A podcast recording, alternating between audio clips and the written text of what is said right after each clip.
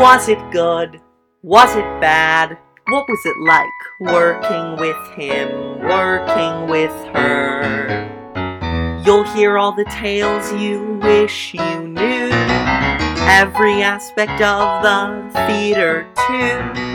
Feel your love of Broadway anew on Backstage Babble. Hi, this is Charles Kirsch, and welcome to Backstage Babble. Backstage Babble is a podcast interviewing professionals in the theater industry about themselves, their careers, and the people they've worked with along the way. Today, I am so excited to present my episode with director Schele Williams, who has not one but two musicals coming to Broadway this season. The first is the new musical The Notebook, which she is co directing with Michael Greif, and the second is the all star revival of The Wiz, which just started its pre Broadway national tour. In the past, she assistant directed Motown the Musical and helmed productions of Aida, Mandela, Ethel Waters' His Eye is on the Sparrow, Hairspray, and more. As an actress, she appeared on Broadway in Rent and Aida. And now, without further ado, here's Schele Williams. Well, so I'd love to start us off by asking how did you first become interested in theater? I I think I first became interested in theater because my mom took me to see the national tours. I grew up in Dayton, Ohio. And actually, The Wiz was one of those national tours that I saw when I was a little girl. Oh, Yeah. So that's, I think that's what first piqued my interest. and were there specific performers who you looked up to or wanted to be like, or things like that? Well, uh, definitely. I mean, I remember seeing The Wiz and it marked, you know, having such a remarkable impact on my life. So definitely Stephanie Mills. Um, I grew up as a musician.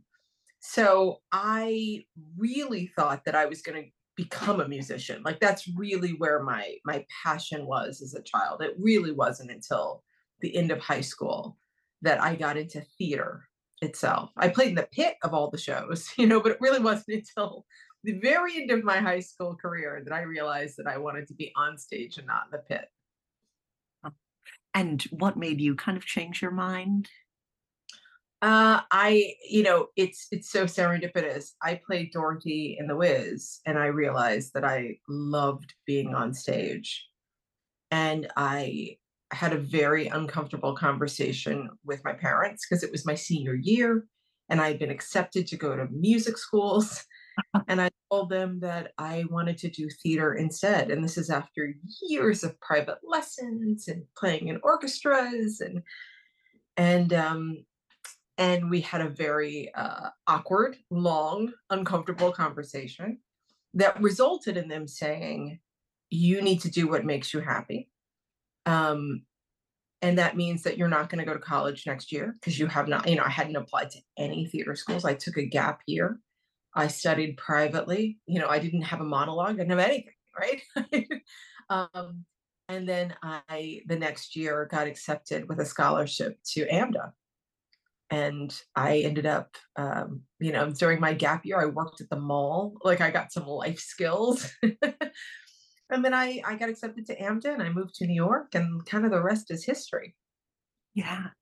And what was it like moving to New York at that age? Was it kind of a culture shock or how was that? Oh, it was amazing. I'm from Dayton, Ohio. And the first time I was in New York, I was 16 years old and I played with the Junior Philharmonic Youth Orchestra. And the Dayton Junior Phil was one of the first youth orchestras to ever play Carnegie Hall. And as a matter of fact, Steve Reineke, who's the conductor of New York Pops, was in that orchestra. Steve and I were friends in high school. So the first time I came to New York, I was 16 years old playing in that orchestra. We got to the city and I was like, oh, this is where I belong. Like everything in New York just resonated with me in the way that Dayton, Ohio did not. I Right. love Dayton. My family's from there. I go there a couple times a year still today. But there was something about New York that just felt like me. It was my pace. I loved the diversity of the city. I loved the energy of the city. So coming back you know, at 19, it felt like I was finally where I belonged. Like it just the whole city made sense to me. That is great. Yeah. And in your process at college, what was it like to sort of find out kind of what kind of roles you would be going up for and what best suited you and all of that? You know, it was interesting that, you know, no one's ever asked me that question. I'm, I'm glad that you did. Uh, I I actually wasn't the person making those decisions. You know, at that time, it was very clear what a black girl was going to be in theater. There was no idea about can you imagine yourself in this role? In my senior recital, the performances that we did, I played two maids in scenes. You know, it was it was like these are the roles for black people. Right. Thank God that has changed. You know, what it meant was that I didn't get the rigor of like having Chekhov or Ibsen, you know, in my body the way that my classmates did. And so it's really important to me that, you know, when I'm working with students of color, that they are really getting all of the, the text in their body. You know, even if it's a part you may never play in your life, you need to explore the character. And you should imagine yourself being able to play those roles as the world is now able to do that now, you know? But it was it was really interesting. You know, the, the songs that I were given were always songs that were traditionally sung by black women in theater. Um, some things I didn't identify with at all, but it was very prescribed at that time. So it's it's wonderful that during the course of my lifetime we've seen theater come so far in that regard. Right. You know, I remember when Audra McDonald, you know, was the lead in Carousel, and I was like, is that even possible? Like in my brain, I'd been conditioned to believe that that was not possible, right? Yeah. And despite the lack of representation, were you eh, sort of imagining yourself as a director back then at all, or? Not at all. Not at all. You know, I've always been 100% present with whatever I'm doing. And then when I end up doing something else, I'm like, huh, what about that? Like, you know, I was like a musician until I was in theater, and I was an actor until I was a director. Like, it just, everything that has kind of happened. Um, when the switch happened in my body, it was, there was no turning back. You know, once I realized as a musician, I wanted to be an actor, I, I couldn't imagine myself as a magi- musician anymore a, a, magi- a musician anymore. Once it switched, when I realized that I really wanted to be a director, that my that I had um, that the evolution of my experience had taken me to this place, I didn't want to perform anymore. And that's not true for everyone. I know a lot of people that go back and forth, and I applaud that wholeheartedly. It's just has not been the experience for me. Right. Yeah. And so, coming out of college as a performer, did auditioning come kind of easily to you early on? Were you getting a lot of jobs right away, or? Uh, I have to say, you know, if you were to ask my, you know, 20, 21 year old self, you, I would say, no, it took forever. But in hindsight, I actually did, you know, within the first six months of graduating, I did book my first show, which was fantastic, you know, which was great. And then a month after that, um, while I was doing that other show, I booked I booked my first European tour, which was a game changing experience for me. And how did Rent come to be, which I believe was your Broadway debut? As well? It was, yes. I was working at Goodspeed Opera House on a play called Paper Moon, and Goodspeed is where I got my my equity card. And while I was there, I auditioned for Rent. And during the course of that time there, I ended up getting, you know, four callbacks, right? And they were kind enough to let me, I was a swing in the show and the dance captain. And they were kind enough to let me miss a matinee to go to my final callback. And I booked the show. Um, and so I started with Rent as the dance captain for the first national tour and then became the associate choreographer and then the production dance supervisor in set companies all over the world for four years. Right. And what was it like to be involved with something that was such a phenomenon, sort of right as it right at its peak? It was incredible. Um, when I started, so my my original story with Rent actually goes back to when Rent was in previews at the Nederlander. A friend of mine asked me, I was coat checking at a midtown restaurant, and asked me if I wanted a job selling merchandise at this new show. And I said, yeah. So I was the hat and t-shirt girl. Uh-huh. Rent through previews, opening night, all the way until I went to Goodspeed. You know, I did it for probably the first three or four months of the show. Um, and so I I was there for that magical opening night. I was, you know, I'll I will never forget. I'll never forget hearing that score for the first time, hearing Gilles sing Will I and just weeping. You know, at that time I had done regional work. I had worked on a couple tours.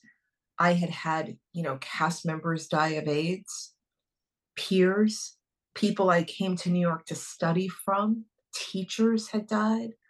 You know, when you're 23 years old and you're losing your friends, your castmates, there's just there's no language for that. There's just pain, right? You're not supposed to lose your friends that young.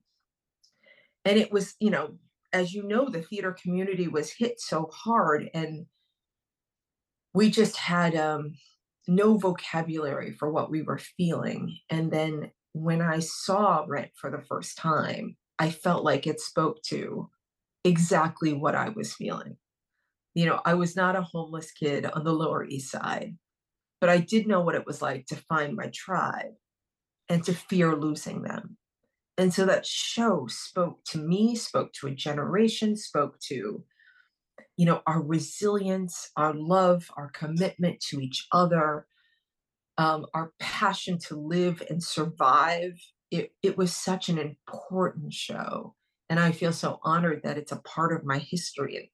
I love my rent family so much. I mean, we're all so connected and and when we see each other it's just it's the best feeling in the world because we we all went through something together where the art was really meeting the moment and affected our lives in such profound ways and did you find that it had kind of the same impact all over the world or did you find that it was more sort of uniquely american i did oh my goodness when we opened rent in japan oh I've never mm. seen anything where it, people were lit. We'd come out of the stage door, and people were just weeping. I mean, hysterically. I mean, it was so. It really did. Everywhere that we went, Australia, London, Japan, Germany, hearing the show, the score in so many languages, like it was. It was such a unique perspective to um, put up the shows and then come back to America and check on the tours and check on Broadway. And, you know, Rent was my entire life for pretty much four and a half years, and it was incredible. And how do you decide when to sort of leave a long running show like that? I know Aida had a long run too. And well, Rent was interesting because I because I was a performer and I became the associate choreographer and dance supervisor, I still had the performer in my body. So I would um, jump in and sub into the show as needed on the tours or on Broadway. So my debut, my, my Broadway debut was Seasons of Love Soloist on Broadway, which is pretty amazing. And that afternoon, I was actually putting up the show in Toronto. And they called and said, we are actually down. We don't have any Seasons of Love, you know, uh, soloists that we can pull from. There's a car waiting for you outside the rehearsal studio. You're going to go home, pack a quick bag, grab your passport, and you have a flight in three hours. And I literally, I was like, I'm in another country. And they're like, uh huh, there's a car outside. You've got to go. And I literally like got in the car. I got to the theater um, I don't know if you remember or if you were ever around to see the show at the Nederlander, but there was no curtain for rent. So I had them hold, I was like, you have to hold the house for me. because I need to know which coats to sell and where I move the table for La Vie Boheme. Like, you know, I knew, but I didn't know. Every show's a little different. And the Broadway show had its own idiosyncrasies because of, of the way the theater was built. So I get to the theater and my flight was late and it's after half hour and the entire audience is on the sidewalk and there's no stage door for and I was like, I can't get back there. and the security guard like came and basically like lifted me through the crowd they showed me which things to move. Um, I was, you know, I just got, they called places. They were, you know, the house was coming in. They put the headset on me. The costume designer, Angela Wendt, was there. And she looked at me and she was like, switch shirts with me. And I took off the shirt that I was wearing. I put on the sh- the sweater, like cool little funky sweater that she was wearing with my jeans and my boots. And I walked on stage. And that's 100% a true story. oh, wow. And I had the time of my life. It was, I had no put in whatsoever. Like it was, I mean, I knew, I knew, I knew, I knew the show. But every person I was encountering on stage, I was encountering for the first time ever, in real time. And it was, um, it was real. And then some people I met like at intermission, I'm like, oh hi, I'm Schele. it was just such a whirlwind. It was really pretty wild. Some people I knew from doing put-ins, you know, into the show, but it was pretty early on in the show at that time. So yeah. Yeah. And what was it like going from this sort of spare show of Rent to the very tech heavy Disney shows like Aida and yeah, so you know, with with rent rent at that you you the question you asked me before was how did i know when to switch and because i had been performing back and forth i wasn't done performing. And and after we did i probably i don't know put up five or six productions of the show and i was like i'm kind of ready to perform again. I, i'm you know i'm still ready to to do that. And i got a call from my good friend jim abbott and he said, "Hey, we they've been doing all these auditions for Aida, and you know, have you heard about it?" And I was like, "I've heard a little bit about it," and I really wasn't auditioning much. And he said, "We were in auditions the other day, and Wayne Cilento said, you know, what we need is a Schele Williams." And Jim was like, "Why don't we just call Schele Williams?" I had done Tommy with Wayne, so I knew Wayne, and uh, and Jim's like, I'll call Schele. And he's like, Hey, are you still doing rent? What's going on? Jim and I had done rent together. And I was like, I'm, you know, I'm ready to go. And he said, Well, the auditions happened in New York.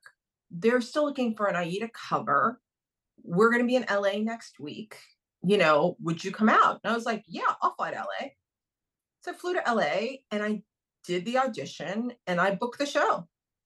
And it was great because Adam was in it, Sherry was in it. Like I was back with some of my rent buddies, which was amazing um and i and i started that adventure and i really like it was a goal of mine to to be in an original company and so i got to have that extraordinary experience and that score is so beautiful and you know it's another it's another show where the aida family really became a family we were all so close and my gosh to see heather headley do the show every night is a masterclass i mean truly masterclass.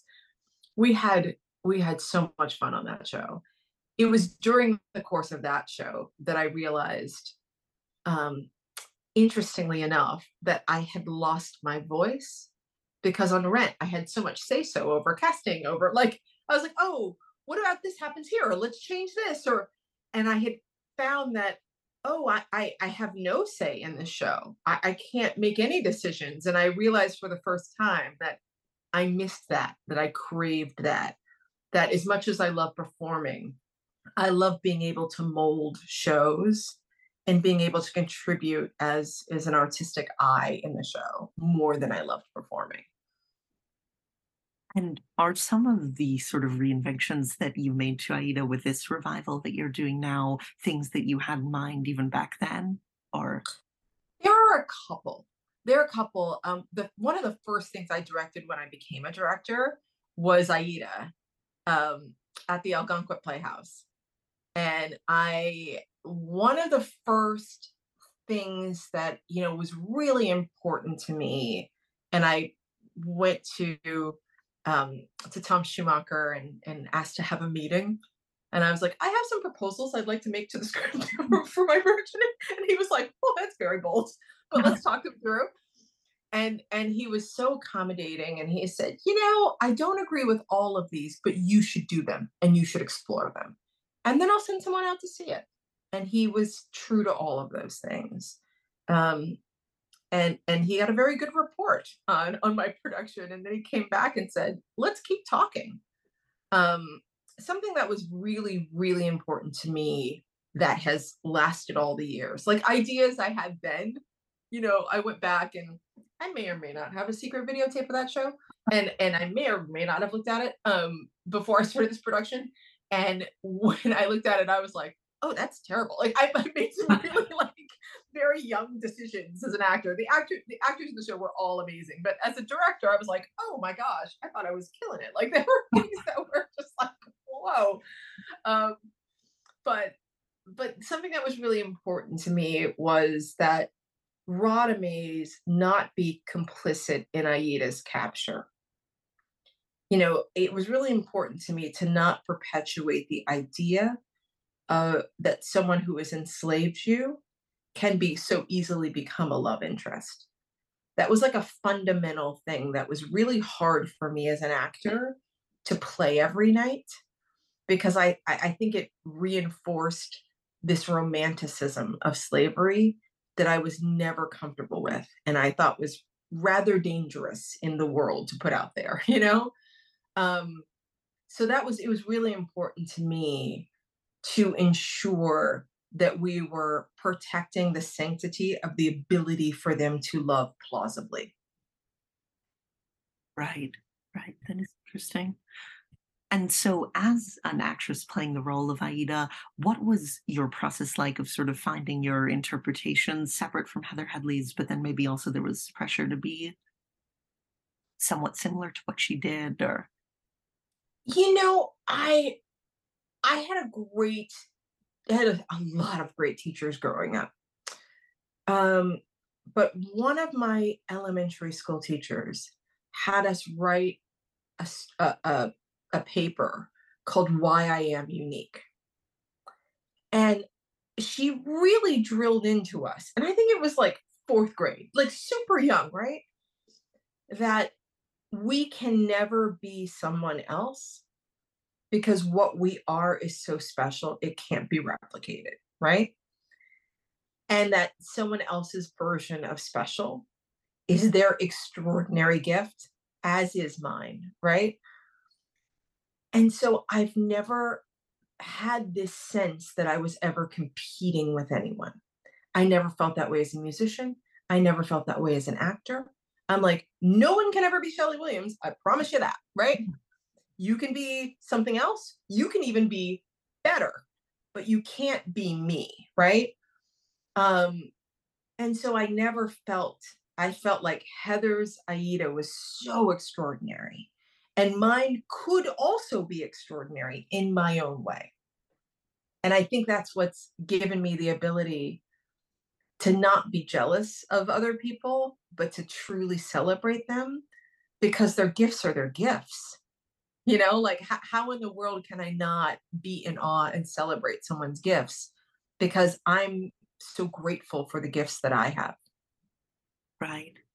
That is great and so on, on this revival of aida that we've been talking about have you been working at all with or talking to the original creatives of like david henry hwang and tim rice or yes so david has rewritten the new the book for this new aida oh and we're we're he's amazing. I have loved every second of working with him. I absolutely adore him.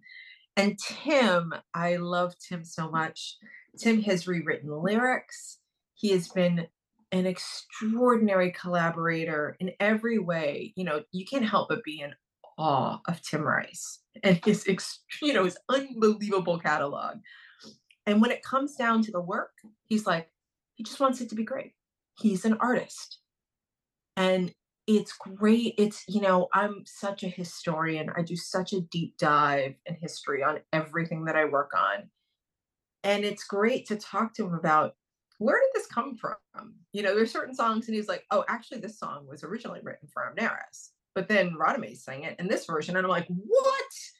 Well, should we restore that? Like, you know, we went through and kind of, you know, well, it worked because in this moment we kind of needed something here. So we put this there. But if you actually look at the lyrics, they're actually written for this character.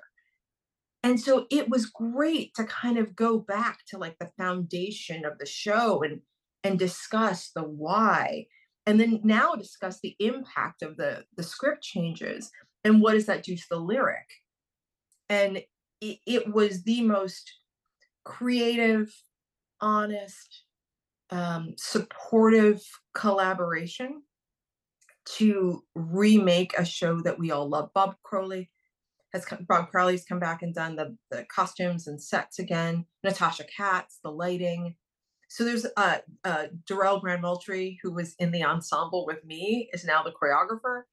So every person who is like on the creative team was somehow a part of the show in its original form. And so we all come to it with a great deal of love and a great deal of respect for the show and a lot of hope for what a new generation can get from it and and the possibility that we can tell an even better story right. and what was valuable about premiering this production out of america and you know if you had asked me that before we did it i was i have to say i was a little like i can't believe I have to do this first production in another language. Like, oh, I was like, oh my gosh, this is gonna be so hard. And when we got there, um, I, I honestly thought we had done an eight week lab in New York so that I could see the show on its feet and mess around with it in English before we got there. So I felt like I had a very solid version of the show. And in my mind, we were going to replicate that. When we got there, I was so inspired, not only by the cast, but by the just the incredible opportunity it is every time you get to work on a show and you get to be a better artist than you were before. And I found that there is no way that I could just cut and paste you know, like anything because I have new humans in the room who are inspiring me to think about this in new ways. We have text that is a close translation but of course you know just the the differences in in language the differences in relationship the differences in the two cultures require some shifts. So that's going to shift the story in interesting ways and we have to be honest to those in those moments. And we were teching the show for the first time so then it was all about you know how are we continuing to evolve this piece and and by the end of it you know, I'm enormously proud of the show. I'm so excited that audiences are getting, you know, able to see it. My my kids came out to Holland and saw the show, and my daughter was there for I don't know about 15 minutes. She was watching tech, and she's like, "Mom, this is great." And I was like, "Thanks." She goes, "Are you going to be doing it in English soon?" And I said, "Yes, honey. That's the hope." And she goes, "Like in half an hour?" I was like, "Oh, oh my gosh, no, sorry." but she was so eager to like you know to to see it and fully understand it right um but they saw the whole show in Dutch and then they like really got into the cast album like afterwards. And I was a little shocked. I was like, you haven't been listening to this cast album like the whole time. You know, mom's on it, right? Like they had really like, not done a deep dive on Aida until after they saw it in Holland. Um, but it is it's really exciting and we had a, a production meeting um, last week about aida and its next iteration and we're all excited about even more things that we can do to the show you know I, i'm happy that it was beautifully received i'm happy that audiences are loving it and it was just it was glowing to finally birth that show and now i can't wait to continue to watch this child grow and iterate, you know, and on every production that we do after this. Yes. Well, I would love to see it. I hope to be able to in English. Um, Yes. And so after you made this transition to solely being a director after being in Aida, a sort of similar question to what I asked before, did you find that it came kind of naturally to get jobs as a director, or was it kind of a struggle to switch how you were perceived? Um, it was what was great is that I had a reputation and I knew people in the business. So that part was great that, you know, I wasn't starting from scratch. Um, and I had, like, unbeknownst to me, I had a number of directors and choreographers that would say, even when they were doing readings while I was doing Aida, hey, would you assist me on this? So I kind of think that a lot of people knew I was going to be a director long before I did, right? It was like, huh, that's really interesting. I've been assisting on projects for you. Like it was so like bananas. I, I did the thing I did leverage in my relationships was I called everyone and said, Can I assist you? I knew I had a lot to learn and I wanted to observe. I wanted to study. I wanted to be inside productions. Really, I I had a good idea of how to tech shows from doing so many years of putting up rent productions. So I wasn't coming in cold. Um, but I knew it more from a choreographer's perspective than a director's perspective, and directors have a lot more responsibilities. So I, I had, I was able to do that. I was able to assist a lot. My passion was always and has been is new work. Um, it's really interesting that I'm doing so many revivals because because my you know but I think about the you know as I say often like you know to revive means to give new life. And so when I think about doing a revival, the only way I will accept it is if I can feel if I feel like I know my way in to give it new life. Um, but but there are so many stories that are that need to be told. And so I wasn't trying to build a resume by doing like damn Yankees and Oklahoma. You know, I wasn't trying to do the circuit of regional theaters every summer to to build my resume that way. I I did like NAMT five times. You know, I was like new musicals, new musicals. Like that was always my passion. New voices, new musicals. Let's talk to new communities. Let's show characters we've never seen before. Let's make sure that we're looking at women's characters with great rigor to ensure that you know we are making them whole beings on the page before they hit the stage. I like to be involved in shows really early on. So that's always been my passion. So i, I didn't take a um, a resume building route. I kind of did like a soul building route to get to where i am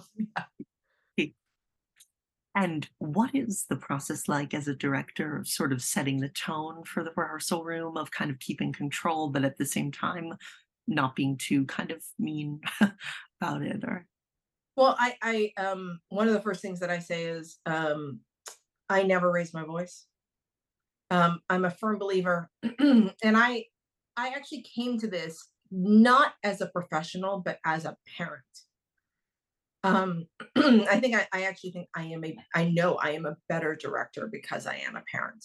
That might be may not be true for everyone but that is true for me. A lot of the things that i have learned about myself i learned because i have to lead a room every single day of my life. And the consequences of the room i lead are the biggest consequences of my life.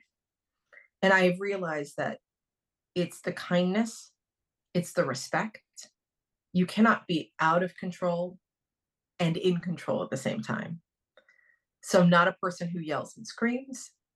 Um, I'm not a person who feels like I have to demean to get someone to do what I want. I really do believe that it's the affirmation and the empowerment. I do impress upon everyone how important it is what we are doing because the consequence of our success is that hundreds of people have jobs. And we share that. All of us together share that responsibility. And so I, I, do think it's really important. I'm like, hey, I understand if you are a parent, if you are a caretaker, if you have things going on in your life. Otherwise, phones down in rehearsals. There's always something to learn, and there we have to grow ourselves as artists, and that means being in the space, fully in it, figuring out ways that we can contribute to this story to make it better. I am not going to walk in the door with all the answers. I tried to hire the best clay in the world to make the most beautiful piece of art we can. And every single person in that room is a part of that creation. So I, really, my the way that I run a room is the way that I believe is most empowering to the humans in the room, the best way that they can be valued, because what, what we want to make is something of great value and that is not going to be made in spite of the artist it's going to be made because of the artist. And do you find that your experience as an actor has informed sort of how you deal with actors in the casting process or in the rehearsal room or? Yeah absolutely. Absolutely. Um i, I love actors so much. I'm like I, I love them so much because i i know how hard it is you know I, there's not a day when there's a blizzard and I look up and go, oh my God, there's somebody like getting on a train to get to a matinee today. You know, like I, feel it in my bones because I remember it so well. It took me years to not like, to, to not think like, oh, this is the time I can't eat anymore because I have to, you know, do a show. You know, like there's, there's just, there's so many sacrifices every time I go to a wedding, every time I go to a family event in the summertime, I I missed 10 years of these. And I know that like there's there's a cost for what we do, you know. Um and so I, I love actors. And when I think about casting, you know, I've said this like a thousand times, but I remember going into casting as you know when i was younger and they would be like eating sandwiches and they would look like they just rolled out of bed and meanwhile like i had been up for hours warming up like putting on makeup like you know getting all ready and then i was like this is how you rolled out? And so when i do casting i get up i i seldom ever wear makeup i mean i'm wearing makeup for you today because we're doing a podcast but i never wear makeup. I'm like such a you know low key person um but i do make an effort to let the actors know I know what you did for me, and I reciprocate the time that you put in by showing up, by not shoving a sandwich down my throat while you're singing, by looking up and taking in the gift that you were giving me. You know, all of those things to me really matter because I think an actor should be also looking to say, Do you want to work with me? And, and I and I want to earn the respect of them saying yes. Right. And a unique kind of experience that I'd be curious to ask about was co-directing on the Notebook with Michael Greif. Yeah. And what was that process like of sort of figuring out the collaboration and? Well, it's the great thing is Michael and I have been friends for years. Um, all those companies of rent that I did every I did with him. like, you know, for, for many of them. Some of them I did with Mark Manta, but a lot of them I did with Michael. Um uh, we were in Australia together. You know, we we did a lot of traveling together. Um, and we've known each other for a long time. We've maintained a beautiful friendship. He was one of the first people to hold my daughter when she was born. You know, like we we've been friends for a long time. Um, so when he called me and said, Hey, I, would love to talk with you about this show. Um, I, I was very curious because I'm like, you don't need a co-director, you know, like, what are you talking about?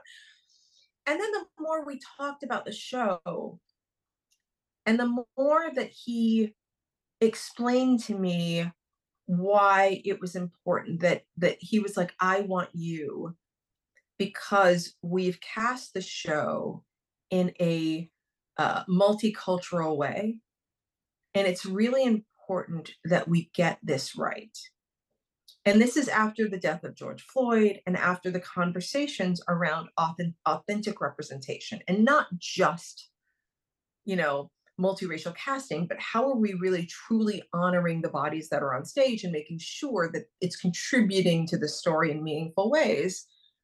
And when he said that to me, I knew I had something valuable to offer to the production. And that's what made the collaboration so great is because we deeply respected each other. Like we weren't like, you know, speed dating to do this job. We had, we had about 27 years of friendship under our belts.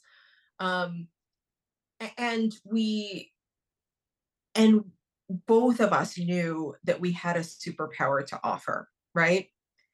And and we also knew that during the course of this, I was like, I can grow from learning from him. Like we we learned from each other during this process, which is I think the most beautiful thing. You know, Michael and I talk all the time. It was a glorious experience. Bekah and Ingrid and Michael and I and and Carmel and Jeffrey are just like we just adore each other. And it was in terms of a creative team, um, it was beautiful experience. Beautiful experience. I cannot wait for the show to come to New York. And when you're directing a show like that that's based on a piece of source material, how much do you look at that source material or try to sort of stay away from it? Or I know different people have different philosophies about that. Um, I, I, I look at it all once. Um, I, I I knew I knew the notebook from past history, right? I, I try not to go too deep because then sometimes my brain gets confused of like what's in the play and what was in the, you know, like what goes where, right? I know the way that my brain works. And we can only be true to what's on our page. And we can't rely on anyone's institutional history of like, I know this so well and fill in the blanks. We really have to make sure that if no one has seen this, we're telling a whole story without having, you know, any other material feeding into this. So that's where I'm really focusing on is the story that we are that we are charged to tell in the way that we are telling it. Um, right. But I do look at it all. I just don't let that be my guide. I let the piece that we're doing be the guide. And you mentioned that you like to do a lot of kind of historical research as a director. And what was that like when you were directing the piece about Ethel Waters? That oh, oh my gosh, I love that you talked about the piece. Um, I learned so much about Ethel Waters. I went on such a deep dive on her. Oh, his eyes on the sparrow. Oh my goodness. I, did not fully know her contribution as an artist in our industry. I didn't, I fully, I like that show taught me so much. And in the, in the telling of that story, um, the set designer and I, Tammy and I talked a lot about what are things that are lasting. And we used um, stained glass windows as like these beautiful moments in time that we captured in her life because I just wanted something that felt like, you know, art lasts forever. And so I just wanted to create like this this image that made and that the audience continued to look at while we were telling this part of the story that just stayed with you you know that there, there was a, a, a visual representation of this moment and so when you said that, all of a sudden I saw like a series of stained glass windows, and it, the story for me is so vivid because I have two points of contact. Not only Danielle Lee Greaves' like gorgeous performance of it, but also these beautiful, like crystallized moments of her life that were so impactful. There's so much about her I didn't know until I started researching.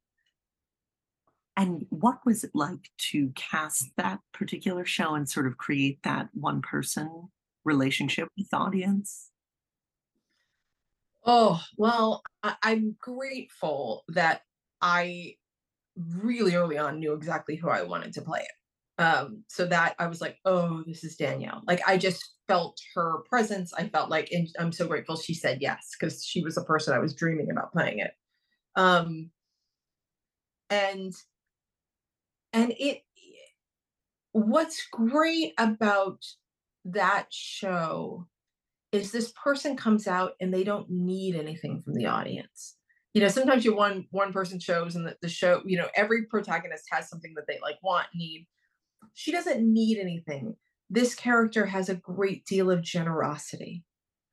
And I felt like when I read it, that what she was giving to the audience was this beautiful gift of history that we would that we didn't know. And what's really interesting about ethel waters life is like all of these things like connect the dots where i was like i didn't know she was there and there and there and there. And you begin to see that this human has this extraordinary ripple throughout entertainment religion like it's it's really interesting like all of her interesting nexus. Um and I, so it felt like with the audience she had the gift of her voice. She had the gift of her incredible um resilience. Her her you know the fact that she stood up for herself the fact that i mean she, there's just so much there you know through her abuse through her she, she's in she is she's such an inspiration that this is that this is a a one woman show of extraordinary generosity right and yeah. a, a very different kind of piece that was centered on one person that you did was the concert tour with Ben Vereen. And what was that like kind of collaborating with him and putting that together? Oh, what a legend. Right. I mean, an absolute legend. Um, he did a concert at the Kennedy Center. And, you know, Mr. Vereen knows what he wants, right? Like, there's no question about it. I mean, there's, and for that, that was much more about the execution. You know, it was all about, you know, what comes next, and and really, um, he was another person that it was really a masterclass it was really like make sure the lights are right make sure things come on time and sit back and take in the genius you know? Like it really was like i can't take a lot of credit for for, for you know his unbelievable his unbelievable storytelling um which in so many like there's a, just a generation where it's just it's different right? When you see him you know maurice hines leslie uggams you know there's a generation of there's a kind of storyteller that is different than the storytellers today. And it, it's uh, i it was incredible. It was incredible. I was very fortunate to be so young and have such a great honor. Oh, yeah. And so I would love to now move to asking about The Wiz, which we were talking about a little bit earlier. And how did this kind of come about? Was it your idea to do a revival or were you brought on for it or? I was brought on. Wouldn't it be great if it was my idea? No. hey everybody, you know what we should do? No, it was um I was I was called I was I got a phone call about it. And um and I was shocked um, and I was, uh, you know, extraordinarily honored um, and shocked and excited and overwhelmed and you know all the things. It's it's a huge part of uh, the legacy of Black theater. It was a defining moment for so many people. I mean, I, I, can't tell you the amount of people who've come up to me and said, "Oh my gosh, the first time I saw the Wiz!" Like it, it really is like um, an extraordinary, impactful piece of theater, and it's um, it's incredible to think about doing that now. Right, and what sort of makes it relevant, especially today, for a modern audience? And have there been any changes made in that regard, or? Yeah, you know, I, I feel like you know I say this all the time. I, I'm doing this. Uh, my audience is two.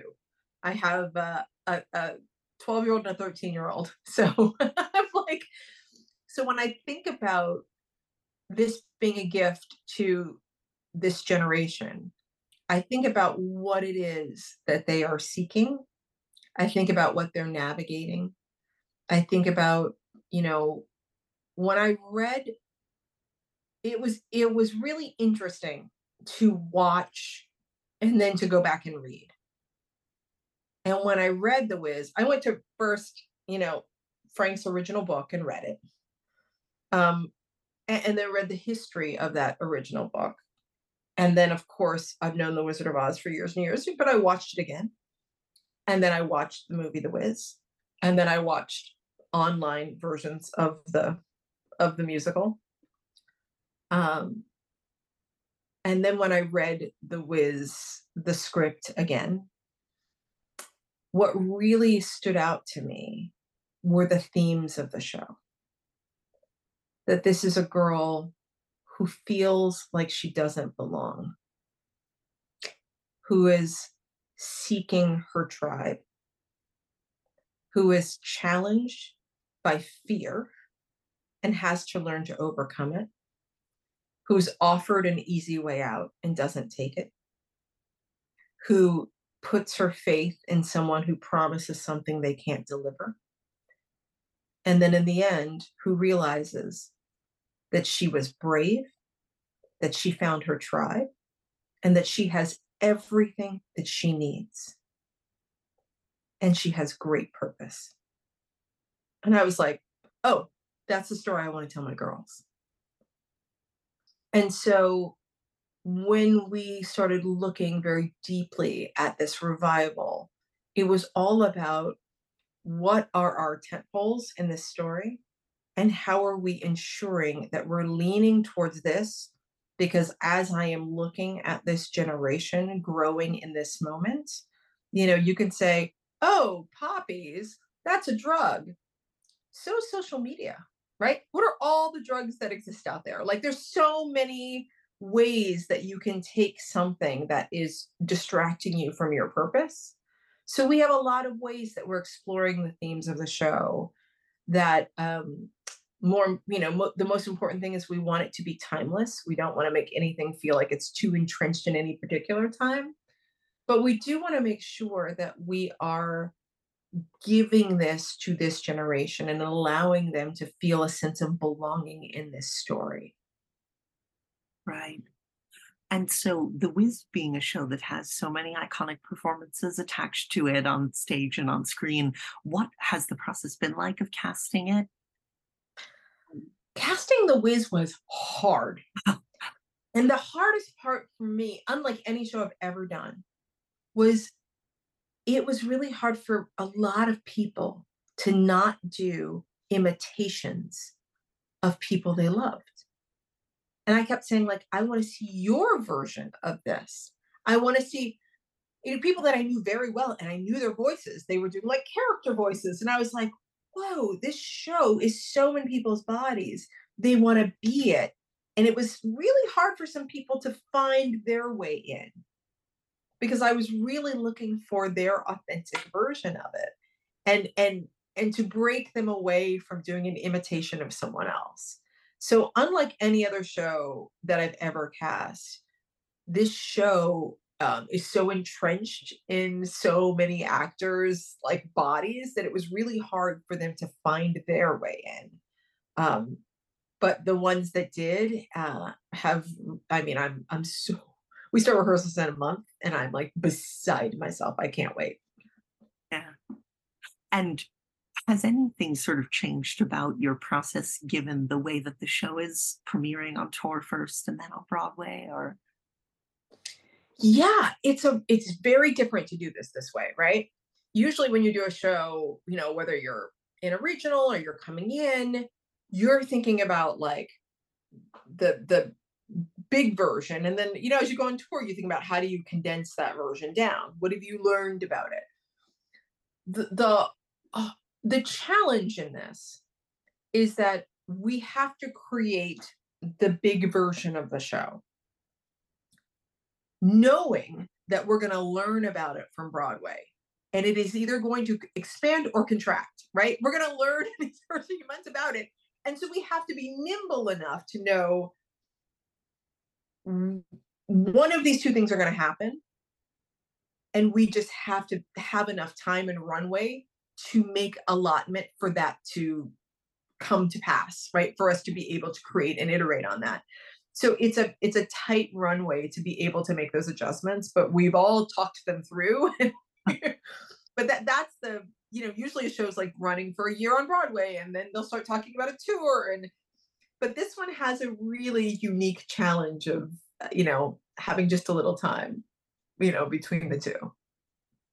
And I know you mentioned that you generally prefer new work over revivals, but are there any shows that you would sort of be interested in reimagining that